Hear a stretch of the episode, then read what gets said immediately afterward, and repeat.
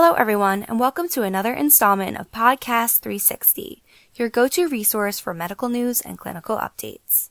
I'm your moderator, Leigh Precopio with Consultant 360. Chronic hepatitis C virus, or HCV, affects approximately 3.2 million adults in the United States and is the leading cause of chronic liver disease, among other adverse outcomes.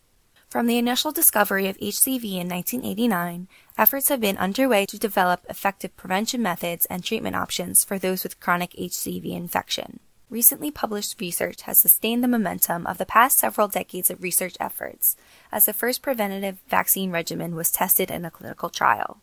Today I'm joined by one of the authors from the study, Andrea Cox, who is the director of the Medical Scientist Training Program and a professor of medicine at Johns Hopkins University School of Medicine in Baltimore, Maryland.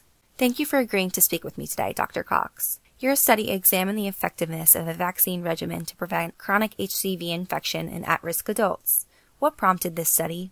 Hepatitis C virus infects about 71 million people in the world and is actually a major cause of death. It is the leading cause of liver cancer and liver failure in the United States, and it is a serious cause of illness in many.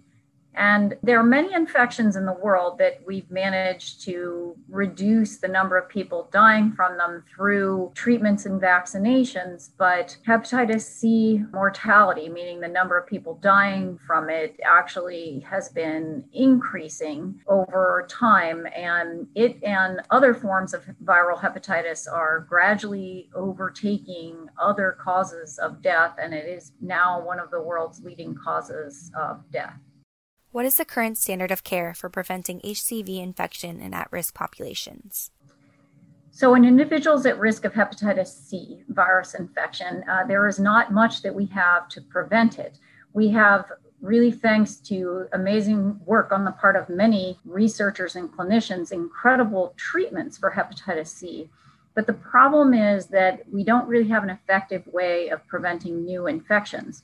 So while those treatments are very important, so diagnosing people with hepatitis C and getting them to treatment is key, we can't reduce the total number of people infected if for every person we treat, a new person becomes infected. So, what we have been seeing is the treatment for hepatitis C has increased dramatically, but unfortunately, infection rates also increased dramatically, particularly in the United States in the first 10 years of 2000, so between 2000 and 2010. So at this point, the risk factors for hepatitis C, it is a blood-borne illness. So the major risk factor for acquisition of infection is through injection drug use, but there have been cases with contaminated medical equipment, it's very rarely transmitted through blood transfusion because the blood supply is so effectively screened, but there are many people who acquire hepatitis C in other countries through blood transfusions. It's possible to get it through tattooing or the sharing of razor blades or toothbrushes if those were used to, you know, brush the teeth of, tattoo, or shave someone with hepatitis C. So we ask people to seek treatment for any uh, forms of drug use they have. We ask people to not share razor blades or toothbrushes if they're infected. And we are trying to diagnose everyone because if we reduce the number of people who have the infection, of course, it's harder for them to spread to others. But it is unfortunately in the list of diseases for which we do not have a vaccine. And really, vaccines have been shown time and again as the most effective way to prevent infections and to prevent death from infections. The results of your study indicated that while there were no significant difference in the incidence of chronic HCV infection between the vaccine and placebo groups, the vaccine group had lower peak HCV RNA levels after infection, and T cell responses were found in 78% of the vaccine group participants. What is the importance of this finding? So I think this holds some promise. So what we see in vaccines is that there are diseases against which vaccination is a little bit easier, and then there are diseases that are very hard. And if you think about it, many of the diseases for which we do not have vaccines are those most adept at evading the human immune system. So, for example, HIV is one of the harder pathogens there have been some efforts to generate a preventative HIV vaccine, but HIV is so good at evading the human immune response, as is evidenced by the fact that it actually becomes a chronic infection in those it infects almost uniformly. In contrast, there are other infections where people are infected once, they control the infection, and then they have lifelong immunity. So, those are probably the two ends of the spectrum with easy to get an immune response that protects and hard to get an immune response that protects. So, hepatitis C is probably on the harder end of the spectrum because three quarters of the people infected become persistently or chronically infected. So, it is quite adept at evading the human immune system. But unlike the previous trials in some other diseases and uh, the HIV vaccine trials, for example, this vaccine did seem to pressure the virus in some way.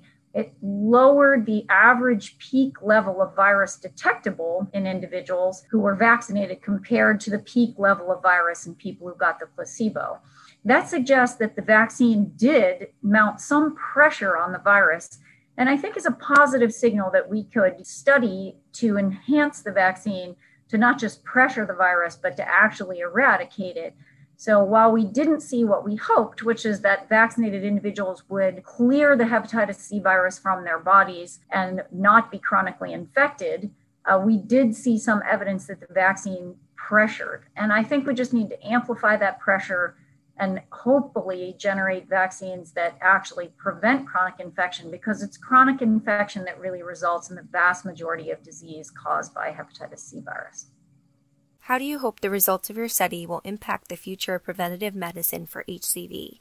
I think it's really important to realize that hepatitis C is, again, a major cause of illness throughout the world, particularly in the United States. We have big problems with this virus. So we have made some strides in treatment. We really like to see comparable strides in prevention. I think the study indicates that it is possible to generate a vaccine that modulates the course of hepatitis C. So while we need to do better, designing more effective vaccines might enable us to create a vaccine that really prevents new people from becoming infected. And then when we treat people, the total number of people infected will decrease, as will the number of people dying of liver cancer and liver failure. So, if we look at hepatitis B virus, which is also a cause of liver cancer, in the countries that implemented widespread hepatitis B vaccination, we've seen dramatic decreases in the rates of liver cancer. So, where hepatitis B is the major cause of liver cancer, for example, in Taiwan, universal vaccination actually reduced liver cancer rates. So, my hope is that vaccination to prevent hepatitis C will prevent liver failure and liver cancer and death but we can't really give up hope. This is the first vaccine that we ever tested in people who are at risk for hepatitis C. And while it certainly would have been great to see the very first vaccine we ever tried be perfect, that's not how most things work. Most drugs that get made, you know, there are improvements made to the drugs over time. So we're certainly not treating many diseases in the way that we were treating diseases 50 years ago.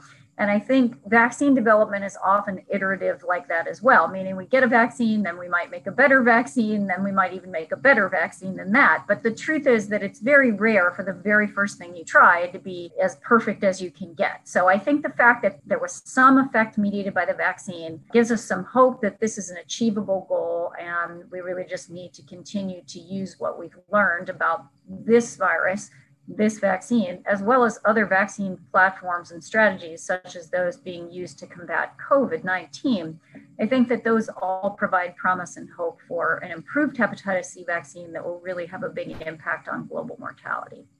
What are some next steps for research on vaccines for HCV infection? As I mentioned, I think we're employing some novel strategies, including possibly encoding the envelope protein of hepatitis C, which is the target of neutralizing antibodies encoding the envelope protein in an mRNA vaccine, such as those being used against COVID 19, would be one option. We're also investigating optimal strategies for inducing T cell responses as well as neutralizing antibody responses. For viruses that evade the human immune response and the antibodies uh, in particular, it's helpful to have a T cell component uh, that comes in and helps to eradicate the infection if it slips past antibodies. So that is something that we're really studying how to optimize generation of good T cell responses against the virus as well. And I think we'll see some ideally new vaccines be tested and ultimately advance to at risk patient populations with hopefully better results showing that they protect against chronic infection. The only other thing, maybe to note, is that about half the people in the United States who have it are unaware that they have it. So everyone should be tested once, and people who are at risk, like people who are injecting drugs, should be tested regularly for infection. Uh, because treatment is available, but obviously, if you don't know you have it, then you're not going to be able to seek treatment. So I think that's a really important point. I mean, that's really going to need to be used in conjunction with development of a preventative vaccine to achieve the goals we have for elimination of hepatitis. The WHO set goals for global hepatitis elimination by the year 2030. And even before the pandemic, we were not on target to achieve those goals. And the pandemic has certainly made achievement of those goals harder the reality is that we are going to have to think about not just treating our way out of an epidemic, but preventing new infections in order to achieve the WHO elimination goals. There are a lot of studies that are now showing that, as I said, if you take someone out of the pool of infected people, but someone new jumps in, you're not making any headway. And that's really what the data are showing that the rates of new infections are still so high that even though we're treating people, that even the people who are treated can unfortunately be infected again. So even the same person can go back into the infected pool. So I think we, you know, we really do need to think about strategies to reduce the incidence of infection and not just ways to treat chronic infection, which I think at this point are very advanced and, and really outstanding. Great. Thank you for taking the time to speak with me today. Thank you for taking the time to ask these great questions about a really important infection that is not thought about as often as I think it probably should be, but to really improve human health and well being, this is something that we really need to think about advancing.